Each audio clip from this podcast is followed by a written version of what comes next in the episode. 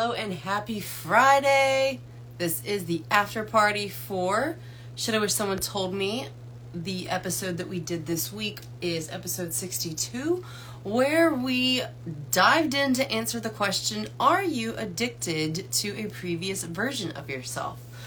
Coach Josh Brintnell in, in, uh, enjoyed me, in, in, uh, accompanied me I'm like, what is the word I'm looking for here? It's Friday, and I am failing the English language.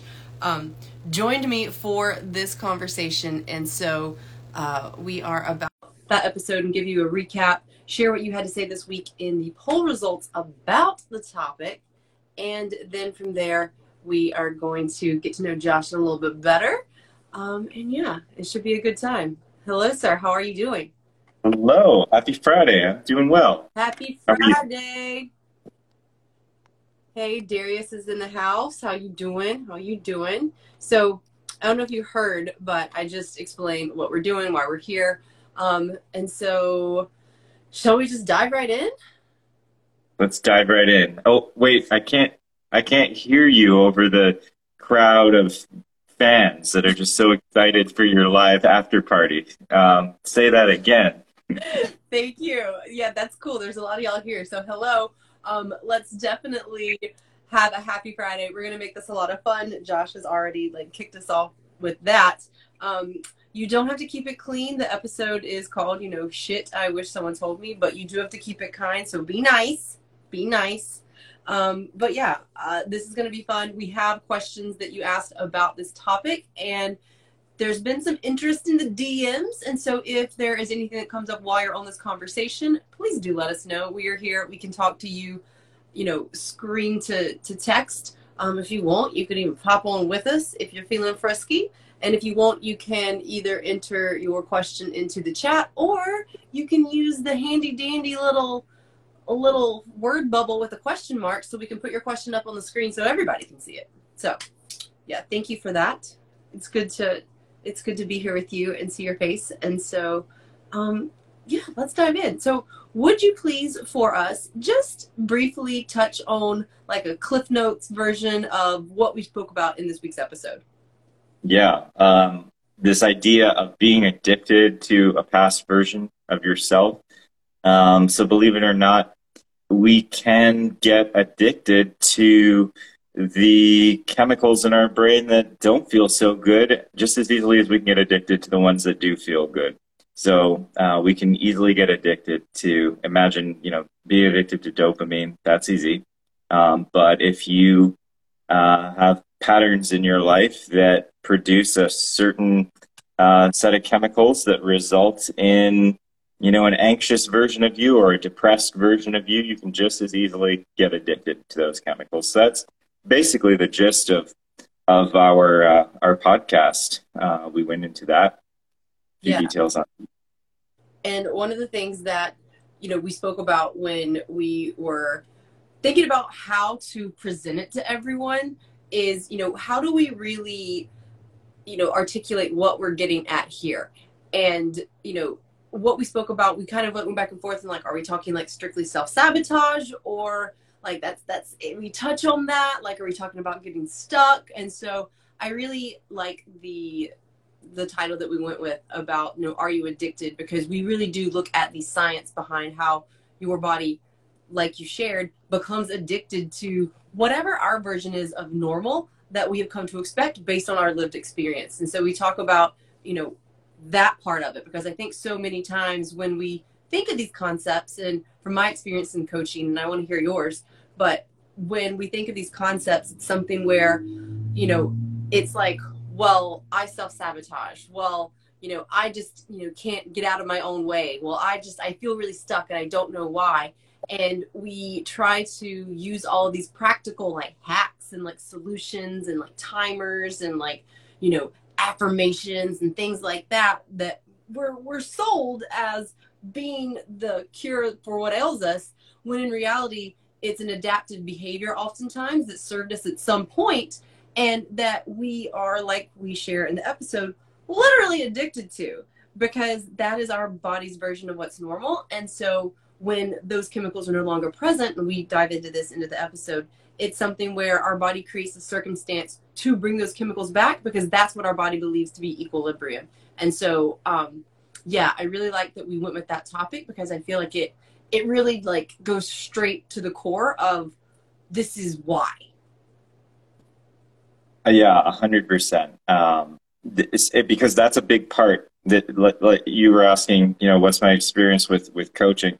That's a, a big part of this is um, understanding why you've formed the identity of your of yourself that you have formed, so that you can then uh, take action towards creating the changes that you're looking to change.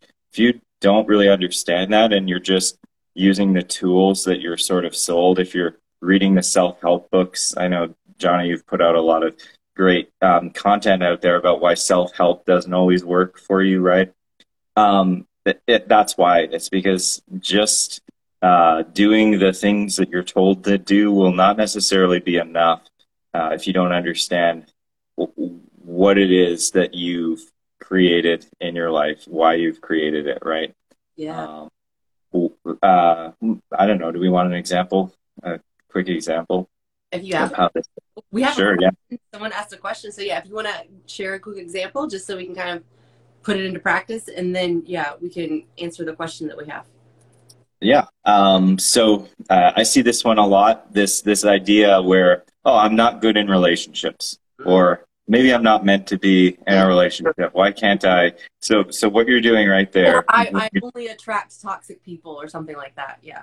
Th- those kinds of beliefs, right? We see, we see this um, in the online dating world. Now it's, it's all over the place and an easy uh, identity to, to form around yourself, right? Just because we take our experiences, we take what we know, and we begin to form an identity around it.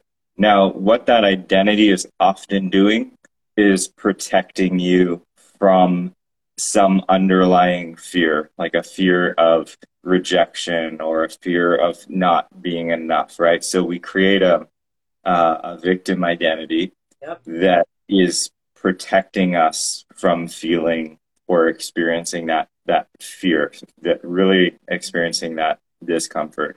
Um, and over time, we become addicted to that uh, identity that we create, the particular, uh, again, set of chemicals, the, the biochemistry that comes with that, even if it doesn't feel good to consider yourself someone who's, you know, not bad in relationships. Um, next failed relationship you have or next bad date you have, uh, and it doesn't feel bad, you're going to have that. Have you ever had this? That sense of, here I am again. You know, I knew this was the case. I knew this was going to happen, right? And the more you do that uh, for yourself, the more you're going to get reinforce that that victim idea, that belief. So until you really understand what's happening there behind the curtain, uh, it's going to be very difficult for you to create changes in your life in in areas uh, like that, wherever you're identifying uh, with identities that aren't serving you, or or uh, identifying with victimhood. Yeah, thank you for sharing that example because I definitely feel that that's one we can all relate to, and I think that um, to your point, yeah, it's it's like that is exactly like it, right? Like we think that like oh well I just can't do this thing, and it's like no, like that's what you know to be normal. So whenever you find yourself in other relationships, it's like oh well, there's no chemistry there. Well, that could mean that there's no like stress response because that thing that you're considering chemistry is actually your your body trying to tell you like hey red flag like get out. But we've just been told that like we should go for the butterflies and that kind of a thing. So yeah it's it's something where if you don't know then you can get in the position where it's like you feel helpless. You feel really disempowered and helpless. And so yeah thank you for sharing that. Uh, let's talk about this question we have here. So can you have withdrawal from the previous version of yourself Oh, do you want to take this first? I love this question. Um, I want to jump all over it, but thank you for it. Like that. That's okay. a good one. That's a good one. Darius always has great questions. Yeah, um, that is what we call self sabotage. So yes, you you can experience a sort of withdrawal from the previous version of yourself, just like any addiction.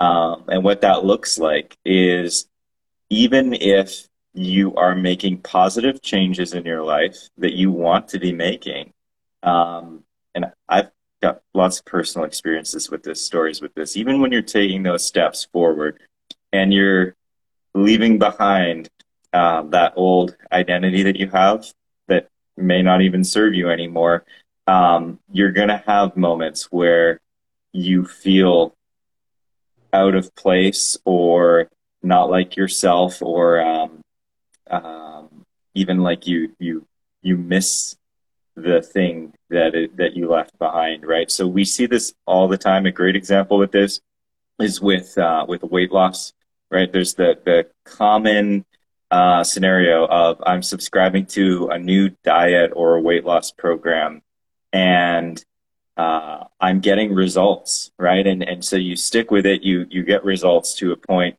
and then you eventually snap back into your old way of being because it feels comfortable, it feels good, right? So this is it. At the heart of it, change feels uncomfortable. It feels scary um, because to the mind, change is threatening to you. It's unknown territory, right? So, um, so yes, absolutely, you you will experience that withdrawal.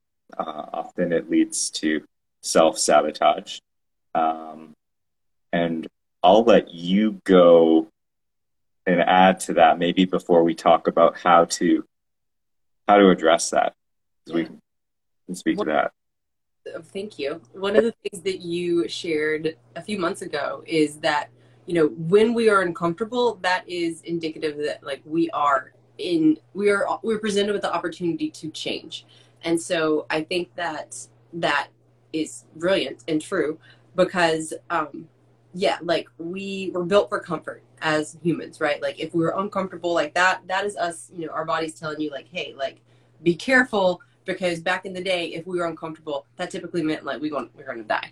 And so it is something where now we have all these you know luxuries and like these securities and these safeties and these things that like our baseline for what comfort is has been raised. And so when we are in this position where getting off traffic topic from the um, question here, which is, you know, can you have withdrawal from that? Yes. And because when you are in a position where you are this new version of yourself, right? Like whenever you are becoming like who it is you want to be, like you've read the books, like done the things, like you're working with someone, you don't know that person, right? Like we know this old previous version of yourself. And so like Josh said, it can be something where it's like, well that's that's familiar, that's comfy, cozy. Even if I know consciously that's not necessarily what I want, it's still what I know to be, you know, that that's that's who I'm familiar with. It's kind of like going on a date with a stranger, right? Like you you you've seen their photos like on the dating apps and like you know them but like it's still kind of uncomfortable because like you don't really know them. And i think that that's a way that we can look at you know whenever we start to do the work so to speak and become this new version of yourself. It's like i don't really know this person. Like i want to have fun. They seem like a great person. And at the same time you know i can enjoy this and like it is fun but like i mean this isn't this isn't like my best friend or this isn't like someone that you feel really comfortable with and so that's like one way to look at it and i love that you mentioned that it can be a situation where we go into self-sabotage because oftentimes as a way to get back to that comfortable version of ourselves we will do things to create those sensations and those feelings of normalcy. And so it's something where um, it's not that necessarily like we have certain problems, like we have certain toxic behaviors. Maybe true, yes, but those are like we talked about, those are solutions to something else. And so it's a matter of recognizing what that, like you said, is mm-hmm. solving for, how that behavior or that trait is helping you in another way so that you can learn more effective coping techniques that are healthier that are better for you, that are going to serve you in the long run, that are going to create those feelings of safety. Because if you don't know what safety and security and success and all these things that you won't feel like, if you don't know what it feels like to be wealthy, whether we're talking about, you know, financially or like in relationships with, you know, personal, um, you know, experiences, if you don't know what that feels like, then yeah, if you start to suddenly experience those things, it's like, whoa, whoa, whoa. I know I want this, but hold on. Like, I don't know that person. Can I Yeah. trust them? Like, You got to develop that trust. Yeah. Gonna whip out a knife and stab me? Like, mm, Yeah. I mean, it, it looks good on paper, but I don't know. So yeah, absolutely, we can go into withdrawal. So yeah, thank you for that question. Um, and I would to relate it back to what I was saying about like being comfortable. It's something where um, we, you know, we whenever we feel discomfort, shy away from it because we're conditioned to do so. And so it's something where reframing that, if it's you know something that's unknown then that's an opportunity. Doesn't mean it's going to be bad. It means that you have an opportunity to see if this is going to be something different and then to decide whether or not you like that based on what happens with that outcome. That's going to give you contrast between like something that you may like that you may not like and so therefore you will be able to leverage that knowledge and make more empowered decisions moving forward. And so yeah joe says i know the feeling. Music in my life is absolutely right. Thank you. Yes. Awesome. So um, do you have anything else to add, or what else did you want to dive into? Well, this is exactly why change doesn't happen overnight, right? Mhm. Because the, the whole process is part of expanding and developing your relationship with yourself. Your journey of growth and your journey of healing is all about teaching yourself about this new version of yourself. So, in a sense, uh, I like to imagine sort of bringing bringing the past version of yourself a little bit along for the ride, right, step by step, and and imagine showing them, right, this is this is what it feels like. Let's get curious about what this new experience is in my life, right, and understand it's going to be a little bit uncomfortable, but the more safety you create for yourself around your, the changes that you're making, Yeah. um, the more successful you will be, the less you will self sabotage. Yeah. Thank you for pointing that out. Something that a client said to me recently, they arrived at this point where they were like, oh, it suddenly clicked, right? Like it all makes sense now. And um, exactly what you said, they were like, this feels like so weird, but at the same time, really familiar. And I'm like, well, that's because we've been doing things in our time together since we've been, you know, coaching and working together where I've been asking those questions like what would it feel like to be successful in this way? What would it look like to have this kind of a an experience? And so they've already been priming their brain to start to consider what that would look and feel like. So then when it happens, you don't freak out and like, you know, beyond anxiety, Darius asked like go through withdrawals and start to, you know, self-sabotage or step back you can sit in it because you're like, oh, this is that thing that I've been wanting. And while, you know, I've read about it, I've thought about it, you know, it's kind of like reading the book and then watching the movie or like reading a lesson and then actually like doing the practical, right? It's like, oh, now it makes sense. Like the two are together, and that's how we start to like rebuild those neural pathways or create new neural pathways of these new experiences. And so, yeah, it's exactly what you said. It's something where when we have done kind of like the priming, if you will, to consider what it's going to be like, it's not like, whoa, this is weird. Like, I've never been here before. Like, I, I need to like step back. It's something where you kind of have this moment of reckoning where you're like, oh, this is what we've been preparing for. This is new because I this is the first time I've experienced it, but also it's so familiar because this is what we've been practicing for. Like this is what we do like in coaching. This is what we do in training, right? So yeah, I think that is great. I'm gonna go ahead and like exit the question. Cool. So one of the things that we did that we do every week is poll you all on what you had to say on this topic. And so um, the first question that we asked you this week was simply, have you ever felt stuck? And we gave you the options of yes, no, or perpetually, every day feels like Groundhog Day. Um, did you see the results? Yeah, zero percent said no. Zero percent, y'all. That means a hundred percent of the respondents said yes at some point or another. you have felt stuck. And so uh, it was actually 83% that said yes, and 17% that said perpetually every day is Groundhog Day. Were you surprised by this? Uh, you know what? I um, I expected more people to say perpetually every day is Groundhog Day. I think that's a really common feeling. It's it's the idea of getting stuck in a rut.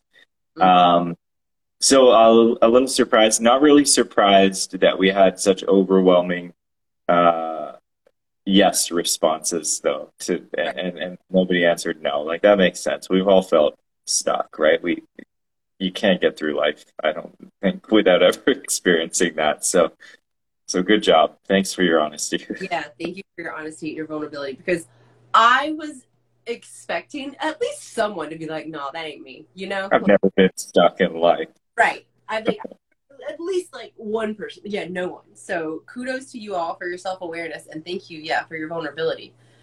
When it came to where you get stuck, since 100% of us have felt stuck at some point or another, and you know, like Josh and I shared, that's just being human, right? Like this is how we build resilience. Like we we encounter opportunities to grow. If we feel like we're stuck, we figure it out. Oh, we can do a little bit more next time. We can we can make a little bit more, you know, change in that way. And so when we asked where you get stuck at, we gave you the options of relationships, like Josh gave us in that example, health, wellness, and fitness goals, because we all know the diet industry is like a billion dollar industry, like it's crazy. Um, and then we also gave the option of career or finance. And then we gave the option of all of the above. So, survey said 67%, the majority, said that they have they get stuck in all of the above. So relationships, health, wellness, uh, and fitness goals, and then career and finances. The runner up was just wellness and fitness goals, I was not surprised by that. And then relationships at 11%. No one said specifically career and finance, which I thought was interesting. It was either all of the above or these other two things. So, what are your thoughts on that?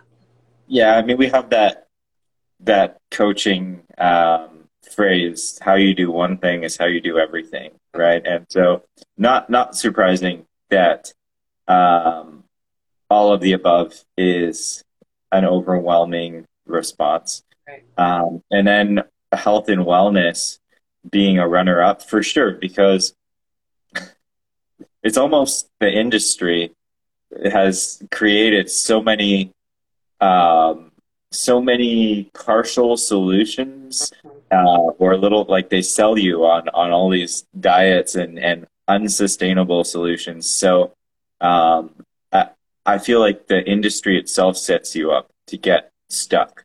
Yes. Um, so so we we've all we've all been there. I, I know I've, I've, navigated that for for a few years um, before I was learned how to learned how to figure that out, yeah, get through that maze.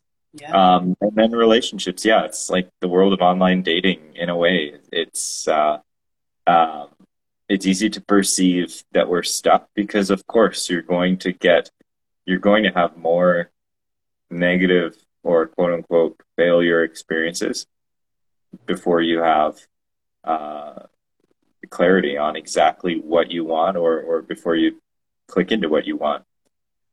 There's more people out there who are not for you than there are people who are for you, right? So that's true. I think the math checks out. I'm not a mathematician, but my take on this, I wasn't surprised it was all of the above. And yeah, kind of the same in how we do everything, or how we do one thing is how we do, and how we do anything is how we do everything. I don't know why that's so challenging for me. It's Friday. My brain is like, well, you want us to do what now? Um, so, uh, yeah, was not surprised. And I thought it was interesting that anyone clearly that said all of the above went to like finance and career like as inclusive of that um, hmm.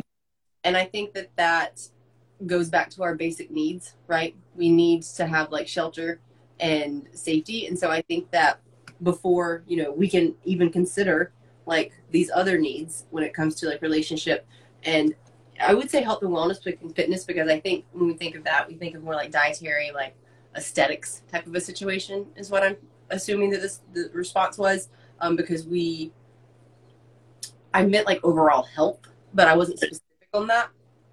And so I'm wondering if that was like misconstrued and that's my bad if so on my part, but like I'm wondering. So I say that again just to to speak to the fact that like I find it telling that yeah, like if career's one, then like all the rest are the other because no one said it was like just career. Um, and so yeah, how are we doing things, how we do everything, we need to get those basic needs met first. We need to have shelter, we need to like have the, you know, food and water before we can start to experience these other things. So that was not surprising to me. The health and wellness fitness goals, I mean, like you said, like that's what kind of brought you into this arena and hashtag same, like the reason that I'm here before you today is because I wanted to change the way that my body looked. And so I started trying, you know, workout situations. Um, and fortunately, I was able to get into something that revolutionized the way that I think um, and it brought me here today. And yeah, for relationships, uh, it sounded like I was about to go into like a uh, those people that like televangelists. No, the the people that knock on your door. It sounded like I was about to be like, "Here's some Kool Aid." yeah. it changed my life.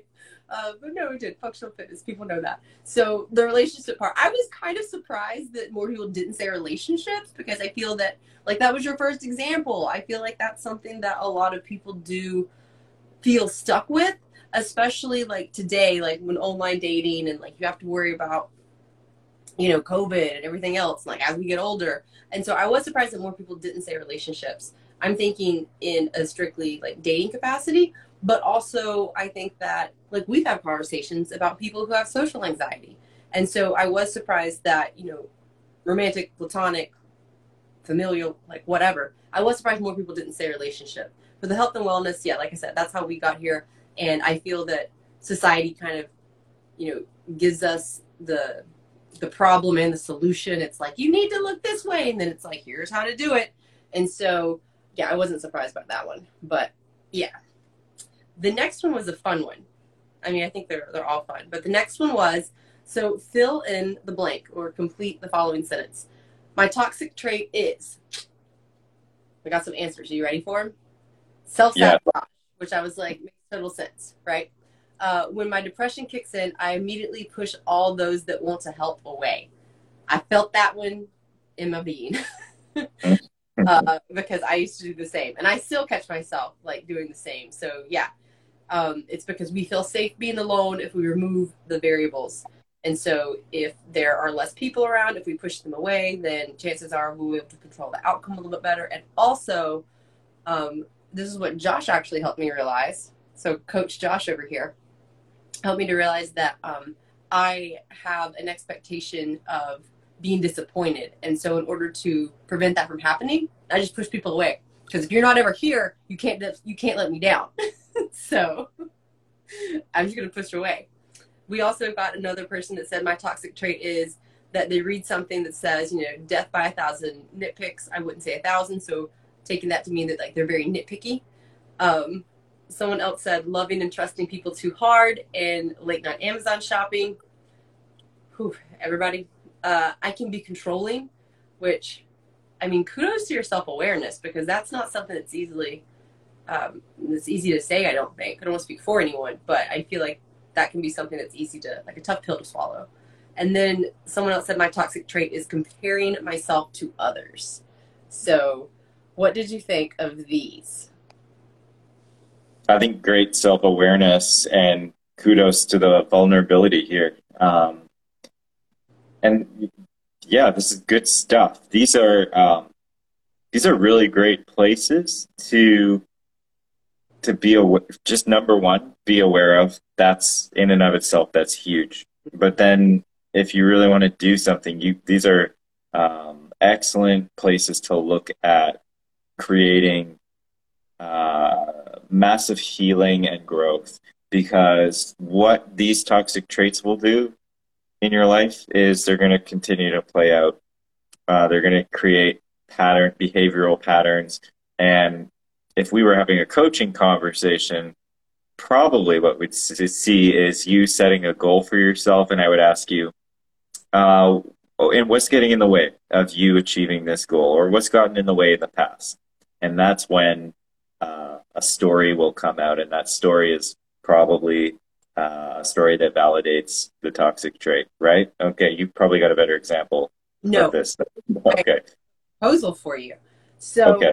you want me to pick one of these and you can like do a little live coaching because I said that I resonated with one. So I can go with that one. Do you want to do that? To give like a real time example? We can we can do it. Yeah, sure. All right, cool. So uh coaching session, we'll do like a little mini like inside, like peek behind the curtains here. So my toxic trait is, and I'm just gonna read this one as if it were me. When my depression kicks in, I immediately push all those that want to help away. So you said first question you would ask would be, um, I'll let you you take that away. Yeah. So okay. So if we were setting goals in your life, um, so this story is going to is going to play out in in some some way as an example. Um, so if you came to me and said this is my toxic trait, I may not. We may not. may not be having a goals discussion. So we can we can do this a few ways. Um, we can just un, unpack this a little bit. So when you tell me, uh, okay, so depression kicks in, and uh, I immediately push those that want to help away. So what is it that you might be protecting yourself from when you push people away? I would say further hurt, disappointment, um, more pain is what I would say. I think that typically when, and again, like I'm speaking from my experience, so I, I don't want anyone listening to think that like I am taking what this person said. From my experience, I push people away because it's like a, I don't know what to do. And so the best thing that I know to do in that case is just to be alone because that is going to that I know will keep me at least as good as I am right now and I can deal with that I know because I'm dealing with it like in the moment. Okay. And so if you were to uh, to let people in and shift this this behavior. So now you're feeling depressed and you're open and vulnerable about it.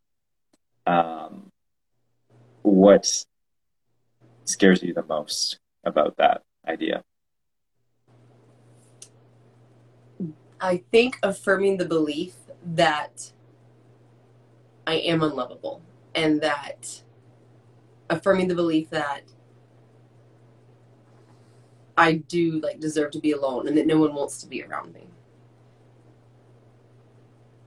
So is it is it true that you are unlovable? No. And that nobody wants to be around you. I mean I would hope not.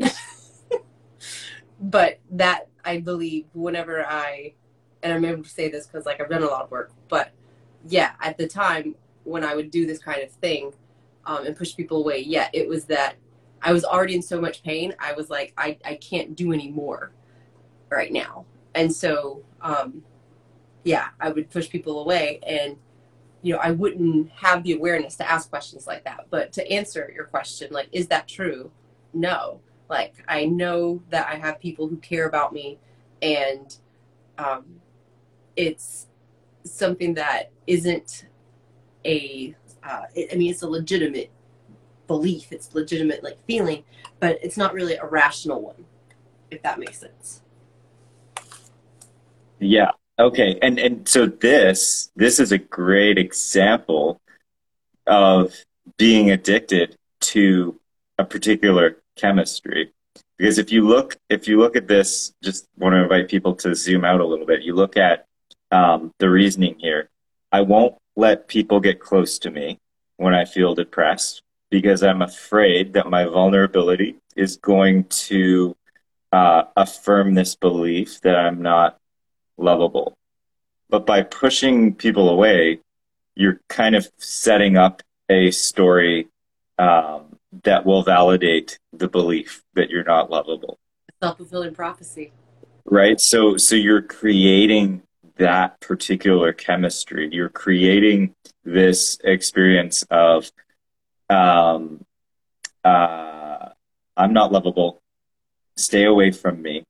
And that's giving you that um, that fix of whatever those chemicals are that uh, that are undesirable, but they're comfortable, right? So it allows you to feel this is it's yeah you can feel like a victim, you can feel sorry for yourself.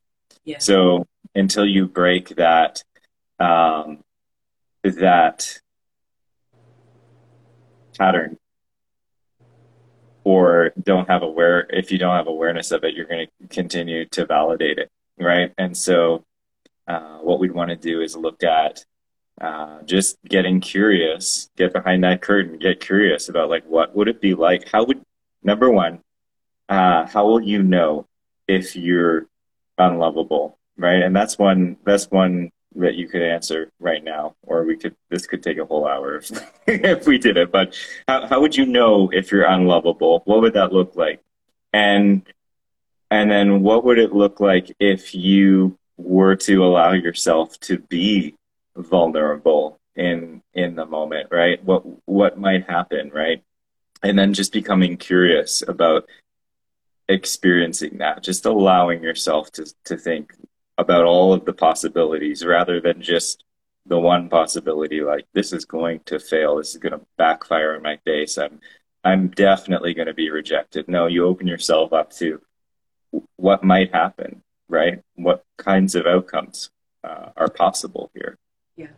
and thank you for doing that. I didn't mean to put you on the spot, but I wanted to give like a real time, like unprompted, like unrehearsed example of like real life because we go to these sessions and I don't mean these like coaching sessions. I mean like therapy sessions, like coaching sessions. And, you know, we can have these awesome conversations. And at the same time, it's something where um, it's important that you know how to like do these things whenever the therapist or your coach or whomever it is isn't there and it's important that you like see this applied in real time so that when you are depressed and your depression does kick in and you're wanting to push people away you have the awareness to so obviously self-aware awareness is the first step. You got that part right? Like these are like josh said great awarenesses.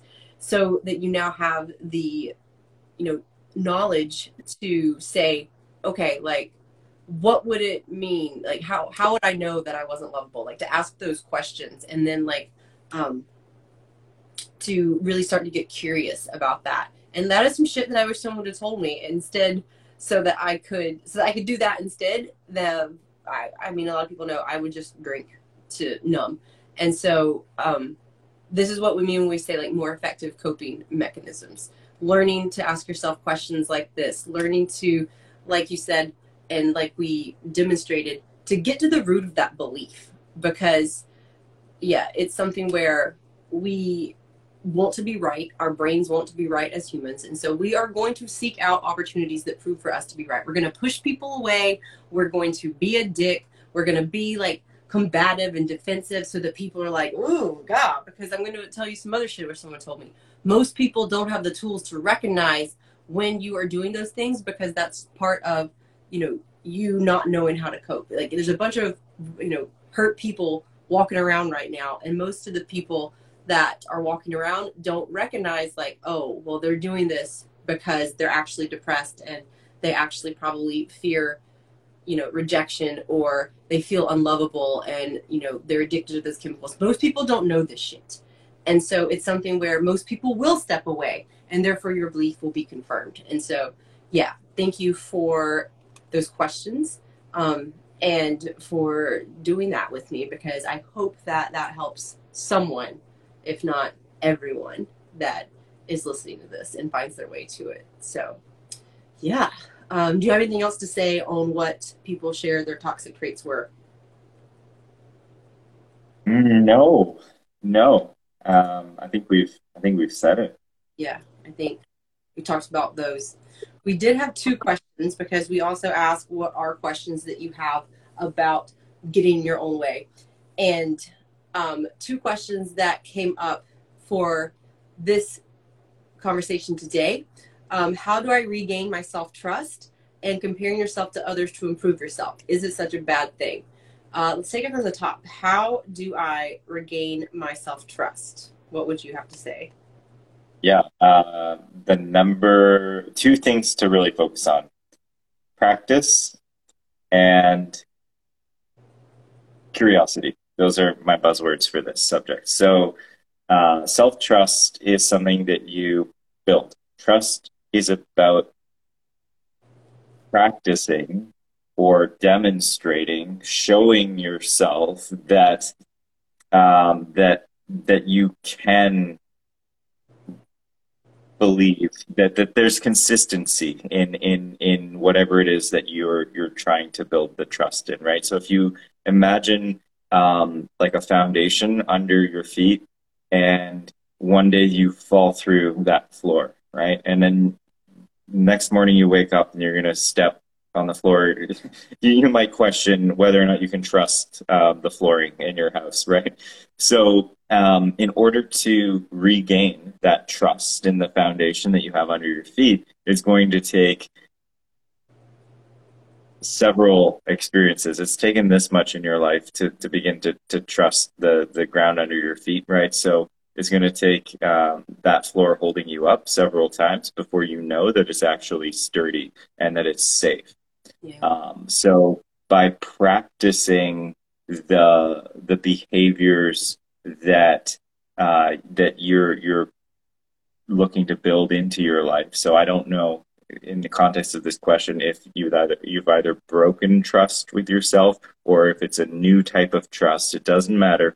You're going to practice um, doing the thing and just being curious about the outcome. Just imagine you're taking uh, like a child version of yourself by the hand and saying, "Look, like it's okay. Let's let's just see what happens." Right?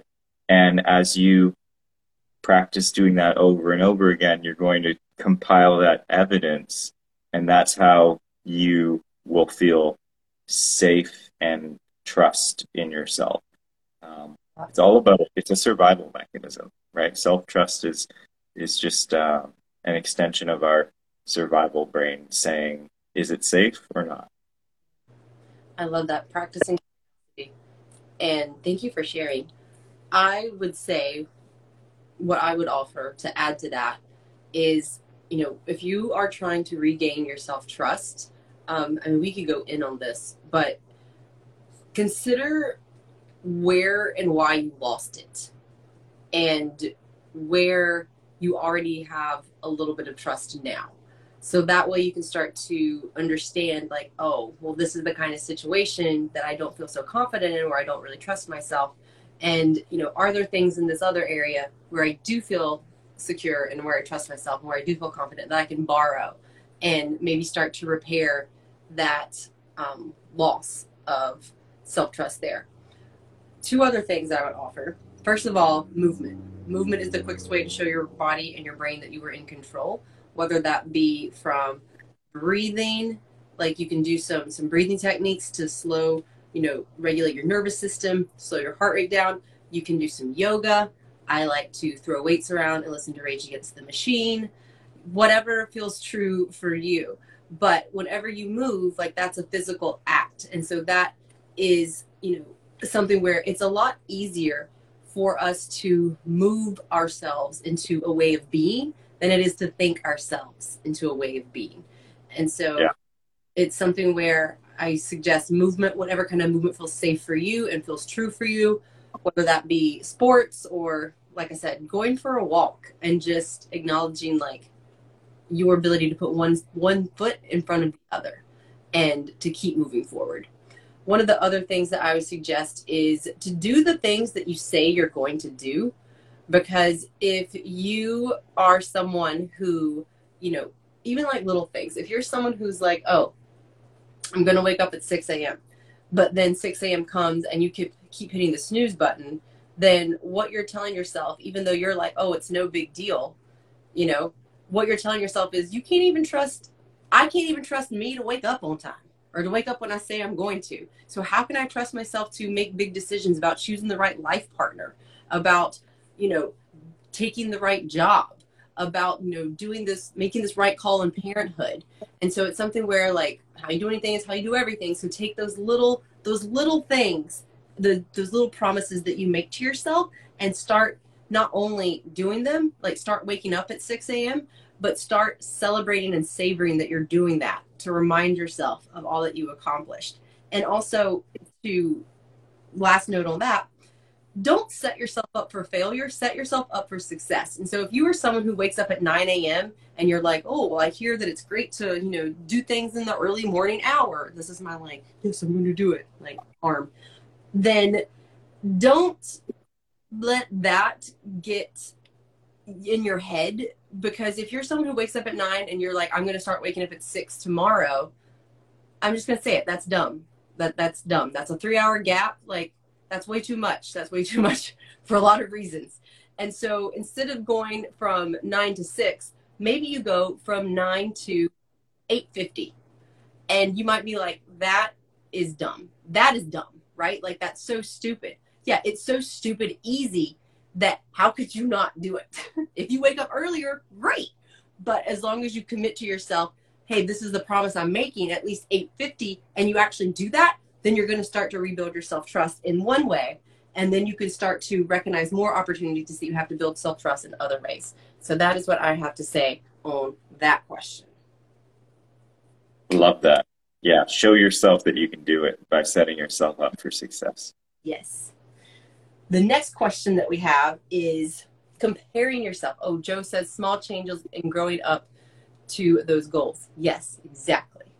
So, next question we have is comparing yourself to others to improve yourself. Is it such a bad thing? What do you think? It's a matter of perspective. I think when we look up to others, we have a choice an opportunity there to, to perceive them in, in a few different ways. So, are we jealous of, and are we saying this person has this and I want that? And, you know, are we starting to build resentment? Why can't I have this thing? Or is it, I admire this person mm-hmm. for this trait? And so I love this subject because I, I do this one a lot with clients the the things that you see and admire in other people are actually already in you. They are things that you value. So you already you already have it in you. You wouldn't value it if you didn't have it. You wouldn't see it. You wouldn't, you know, uh, look at this person's uh, beautifully sculpted body. Uh, I wish I had that.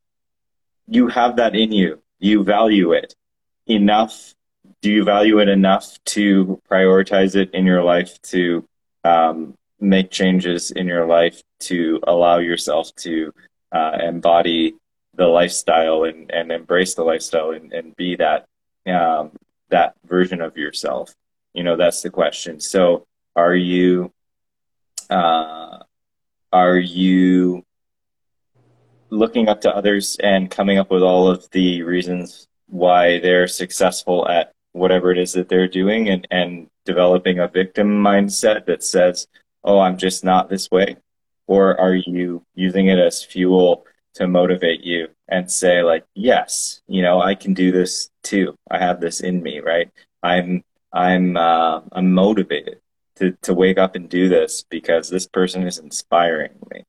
Yeah. So it's, it's, it's like almost at the same root. You just, you have a different you're at a crossroads there with how you perceive it. Yeah, I 1000% agree. Um, is it such a bad thing?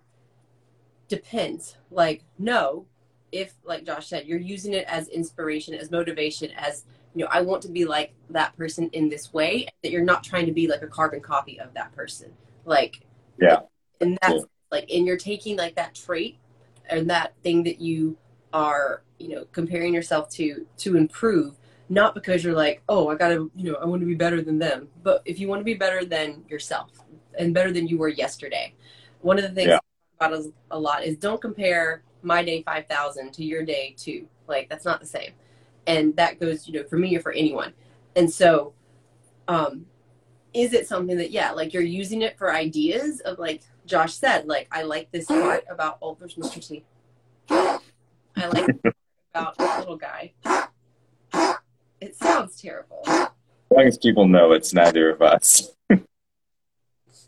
i mean i can hold him if you yeah if there's any doubt i can show him on the screen. But uh so yeah if you're using it as motivation like things that you want to you know do and achieve like oh it's cool that that person can do that. I wonder what i can do like you said about curiosity right? Like Yeah. in that sort of a way to see like what's capable for you as well then awesome. We love that. We love this more of this. But yeah if it's something that you are using that person to keep you addicted to a past version of yourself because you're like i'll never be like them or like you know you said it's something where you are using them to affirm like the kind of person that you aren't or the kind of person that you can't be or the kind of person that you want to but will never be like that kind of a thing then yeah it's a bad thing. So it depends on like how you use it which we can apply that to anything right? Like you know is are carbs bad? No but if you eat like five loaves of bread a day probably. Like that's not good.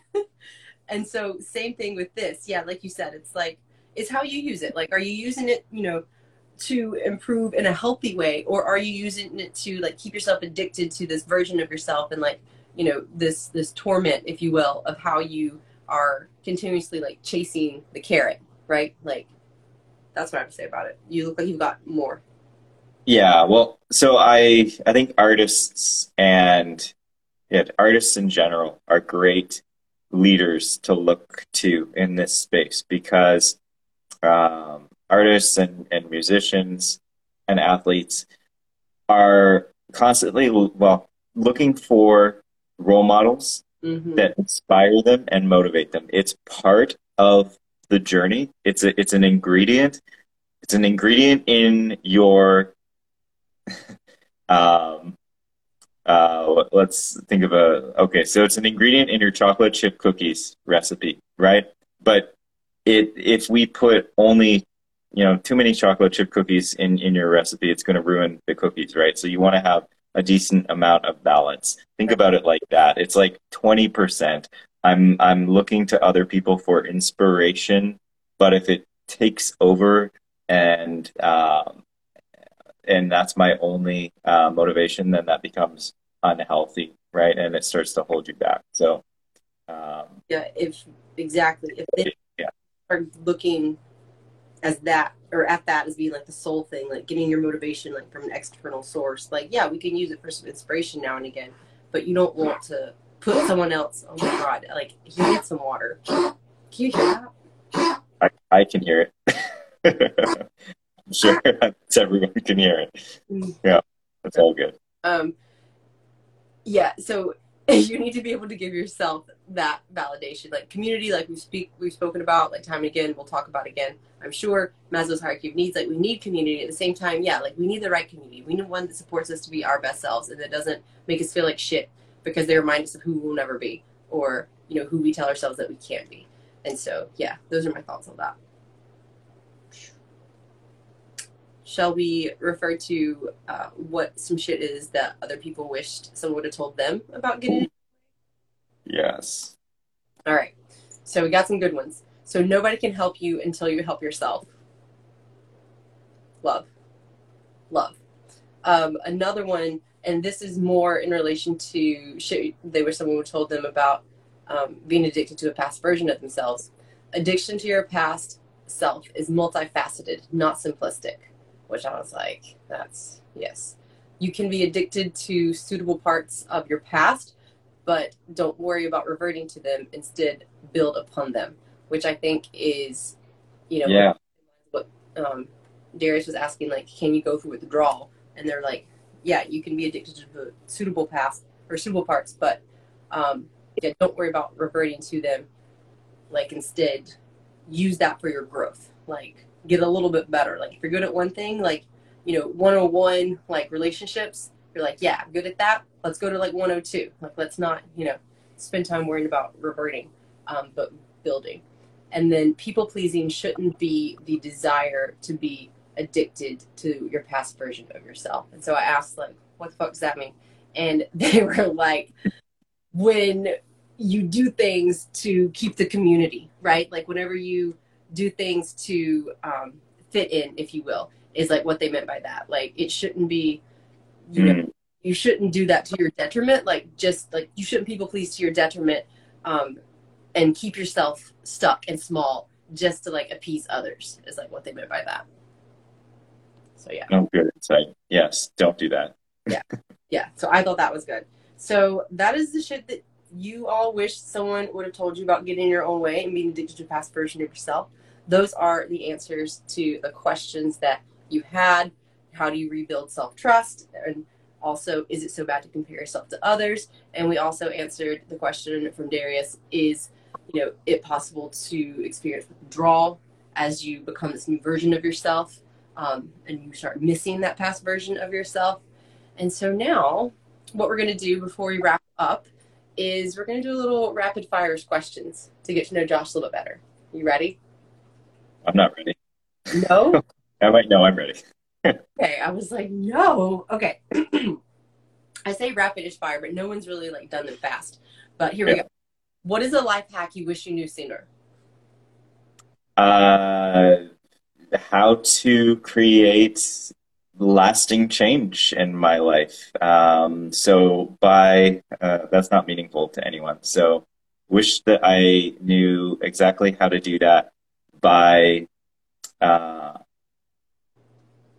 manipulating my relationship with dopamine. So if anyone's read Atomic Habits, um, that's just like a great book full of life hacks. How basically, if you want to create healthy habits and get addicted to those healthy habits in your life. Um, how do you do that, right? Mm-hmm. Are you cheating? The next question is What's an awesome book you wish someone would have told you about? I didn't know that was the next question, and it's not the same book. Um, it, uh, if you said the body keeps the score. I would, but you told me about that, so I'm like, that doesn't count. That's my go-to. Um, another great book find find your why. I have it right here. I was just coaching on this one. This is this this book honestly changed this was the beginning of a huge journey for me. Um, because this this is all about finding your purpose. Mm-hmm. and i think a lot of us are at a loss of like what's my purpose? And is that something that you can find through a series of exercises? Like yes it actually is. There's there's science behind how you can do that. Um, and it's tried and true. And yes, we all have a purpose. I promise you that's true. Just read Find Your Why and Finding Your Why by Simon Sinek and you'll you'll see. and you can start if you I mean he did an awesome TED talk that is super popular. Yeah. You can it's Google, a good one to start with. Yeah, you can just Google Simon Sinek Sinek. I'm not sure how you say it. Um, yeah, Google Simon Y and Ted, and you it will come up, I'm sure. Um, but yeah, I haven't heard of that book, so we will be downloading on that later because that's a new one. We're reading that. Um, so you've actually offered three books. So Atomic Habits, The Body Keeps. Yeah. clearly, I'm read. And you, I'm clearly well read. yeah, you're clearly well read. So, um, and Find Your Why. So awesome. Thank you for bonus. You get bonus points. Okay. So you did not guess this next one, which is name a feel good go to thing that everyone needs to know. Ooh. Mm-hmm. Uh, cold cryotherapy. Mm. So I think quite a few people know about this, but it's still getting out there. Um, this is like cold showers and or or hot cold therapy is a real way to do this. So you do um, like get into a uh, like a hot tub and then into a cold shower, or like a sauna and a cold shower, or you could do like a hot shower and an ice bath. Doesn't matter, but just do that first thing in the morning. And it is right now um, a lot of leading wellness coaches in the industry insist that this is like the number one healthiest thing that you can do. Yeah, people love this. Uh, this is the number one thing, healthiest thing you can do for your nervous system. And from there, there's all kinds of overall um, benefits to your health, like better uh, immunity, uh, but it, you feel really good after. Like I know I hate cold. Like that's like one of the things that I just do not enjoy about life is is being cold. But um, but after you do it, it's so worth it, and you feel amazing after. Yeah, it's, it's, that's what. Uh, uh, yeah, it does suck when you first start. Yeah, absolutely. It does suck. Yeah, when you first. That's funny. I didn't know you were so into that. Um, somehow we hadn't talked about that, but yeah, I have been doing that lately because mm-hmm. getting sick granted, I know why I got sick last time. I was in a mosh pit with 19,000 people. I get it. Like, we're not mad. I would do it again. But um, yeah, I've been doing that because I'm like, something's got to change. And it also is supposed to have immunity benefits as well. And to like help um, with like all different kinds of things. Like, it's supposed to just like make your life better because we used to be exposed to this kind of shit and, you know, this kind of shock back in I say the olden days, but you know, like back whenever we the nineties, the nineties, um, back whenever like that's that's how we evolved, and you know, the past few hundred years have really just like slingshotted us forward um, before we were really before our bodies have really had time to adjust. And so, um, yeah, this is something that helps you like get back to that, and yeah, has all kinds of benefits. So yeah, thank you for sharing that. And yeah, Darius, thank you for chiming in, and Joe as well. I love the feel of cold ice baths after a half marathon. Oh God, oh, Joe's over here running half marathons, and I'm like, you got to do the half marathon first, though. That's like yeah, like 400 meters, my thighs are chafing. I'll just go work out and then take a cold shower. Like I don't half marathon. It's like 13.2, 13.6, 13. Anyway, I don't know. It sounds like my toenails and my thighs do not like it. Um, but more power to you, sir, for doing that. So yes, thank you. Um, okay, good stuff. So we got a couple more questions. Well, a few more. There's three. So what do you wish all clients knew before working with you? Uh, okay, so this common theme of like, am I doing this right? Like, are these you see this in the early stages of, of coaching and I, I usually have a big smile on my face when I see this happening and I should probably check that but uh, I'll, I'll get the like uh, is that a good answer or like is that a right answer when we're doing deep introspective work and I wish everybody knew that like there whatever you come up with that we're going to work with is good. Like if you're if you're just being open and honest and trusting what you feel in the moment, it's kind of like this lightning round of questions. Just like you you go with it. Whatever comes up is there for a reason. It has meaning. And if we just trace that golden thread a little bit backwards and a little bit backwards, we're going to go places and we're going to find answers. So, um, like there's no, there's no right or wrong way to uh, navigate your way through the maze, so to speak, that is your mind, right? I love that. Thank you for sharing. So that's awesome. Um, next question What is something in your life today that you, Josh, get real, real excited about? That younger Josh would be like, that's embarrassing. Oh, that's embarrassing. Mm-hmm. Yeah, no. Um, like my my whole my whole exercise routine. I was yeah? not it, it this my whole life has and this is you'll see this with with clients too right? And um, this idea where like the things that you value most in life often it's not uncommon that uh, that we did not pursue them when we were younger. So because we create excuses to protect ourselves from disappointment so for me, I really value health and fitness. That's one of my top values health, wellness, fitness. And when I was a kid, I like gym, I aced everything except gym class. I was just not into it. I thought it was stupid.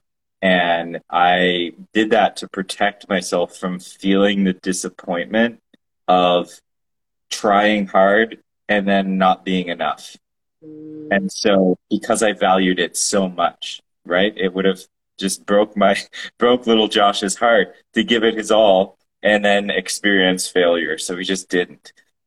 didn't allow himself to until later in life. And now I'm like, I, I absolutely love, um, I, you know, I work out at F45, uh, which is a class, uh, studio style workout.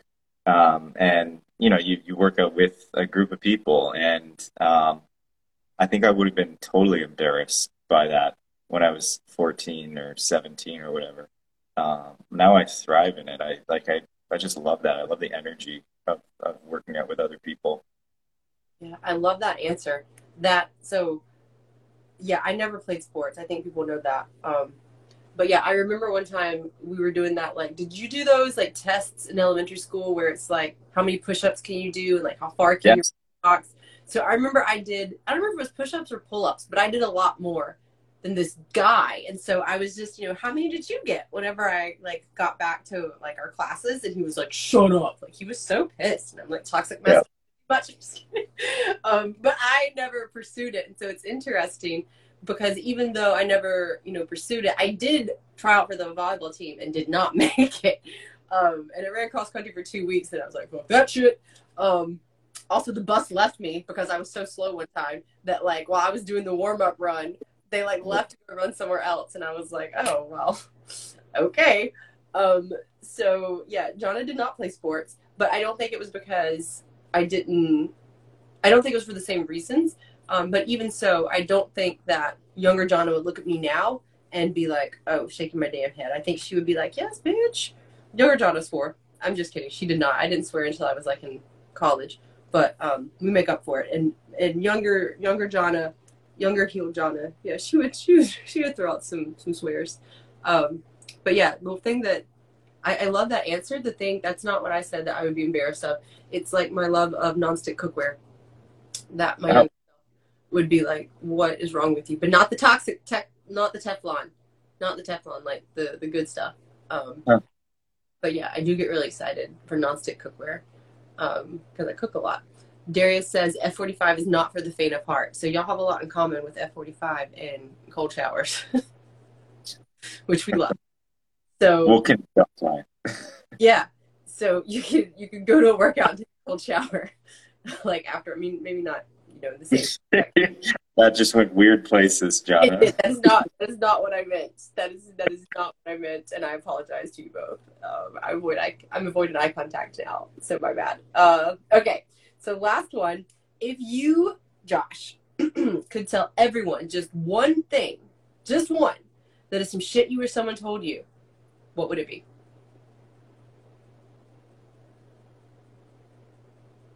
Okay.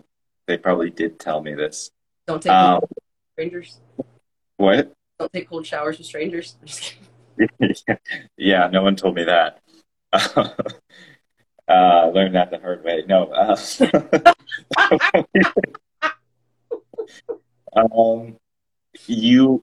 It, this is it's so simple, but it's it's so meaningful.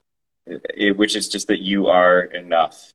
Mm. I didn't know that or grasp that until much later, and I don't know if those words will really land for anyone who who doesn't understand how important that is um, it's kind of like if you know, you know.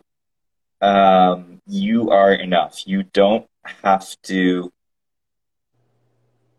prove yourself or validate your worth by doing things, right? That like we all come into this world with a unique set of gifts and talents and and values for a reason. And at the end of the day, um, there's this there's a, we love to measure in in corporate America, I'll say, in in, in the capitalist uh, sort of world that we live in, we love to measure and, and focus on results, which can be good, but when you try to measure humans in this way, there's this idea that we're sort of we grow up with that uh, not everyone's as uh, equal or or as able to contribute uh, and that's that's a big lie. Like everybody is on a level playing field with their ability to contribute to society. When you consider that we don't always even we're not always even aware of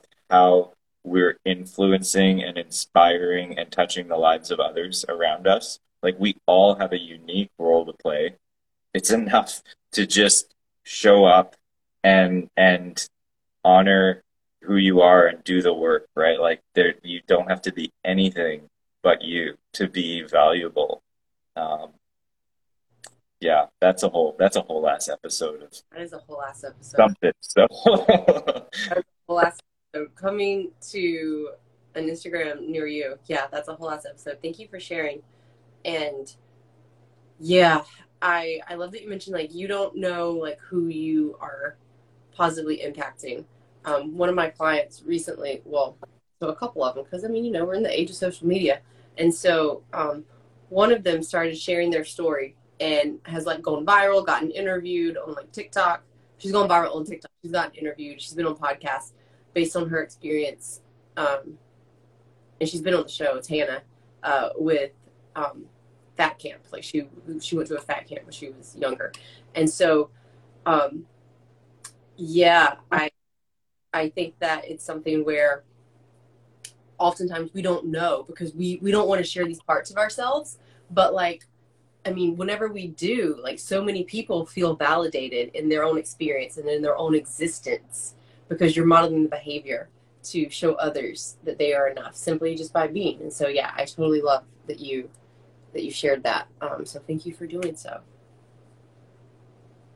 It's always a pleasure. Thank you for being here. thank you. Thank you for asking. That was fun. Of course. So, where can they find you? What do you have going on? Uh, find me on Instagram. And what do we have going on right now? Um, uh, doing my 12 week overcoming anxiety program. Uh, really busy with that. Uh, fully booked for the summer and fall or autumn, depending on what you call that season in your part of the world. Um, but we're we're what's that? You call it autumn? I don't. I don't know. There's just uh, people do apparently. I don't know where they live. Maybe like people in in Vermont. They call? I made that up. I don't know. My bad. I didn't mean to interrupt. I was like, No, it's it's good. Um, yeah, we're fully booked in summer and fall, and uh, now enrolling for the winter. So if you are looking for an intensive uh, healing and growth program, and, and you've been struggling with with anxiety um, of in all its forms, um, love to hear from you.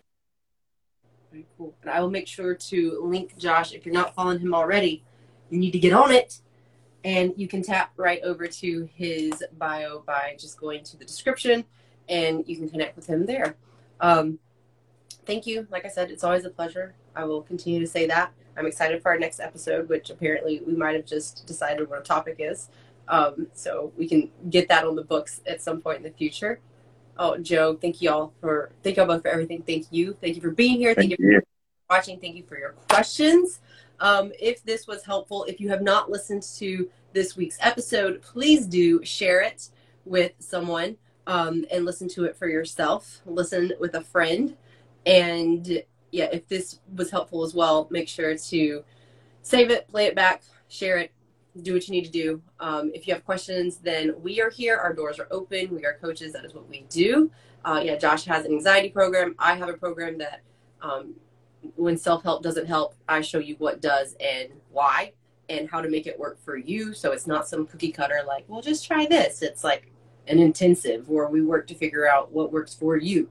Um, not for your mom, not for your dad, not for your cousin, you.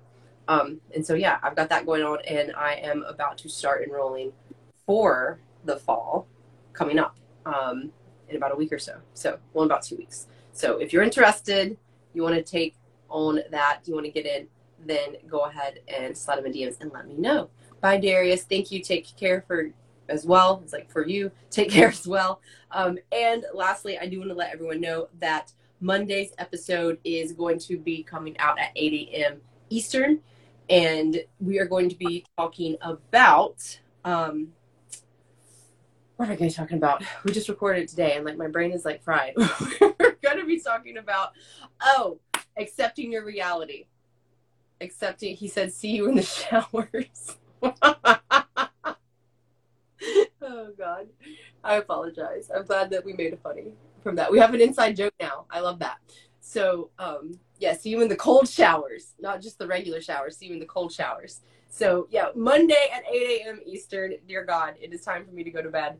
Um, we are going to be having the episode. My fellow colleague Bethany and I are going to be talking about um, accepting your reality. And it's a bit of a tough love episode. Um, we talk about what we mean by that. We don't mean settling, just spoiler alert, but we talk about what we do mean by that. And we talk about why it's so hard and what to do it. So do make sure to check that out. Otherwise, thank you all. As always, it's been a pleasure. And I hope y'all have an awesome weekend. And we'll see you on the screens. Bye, y'all. Thank you. See you. Have a great weekend. Thanks. You too.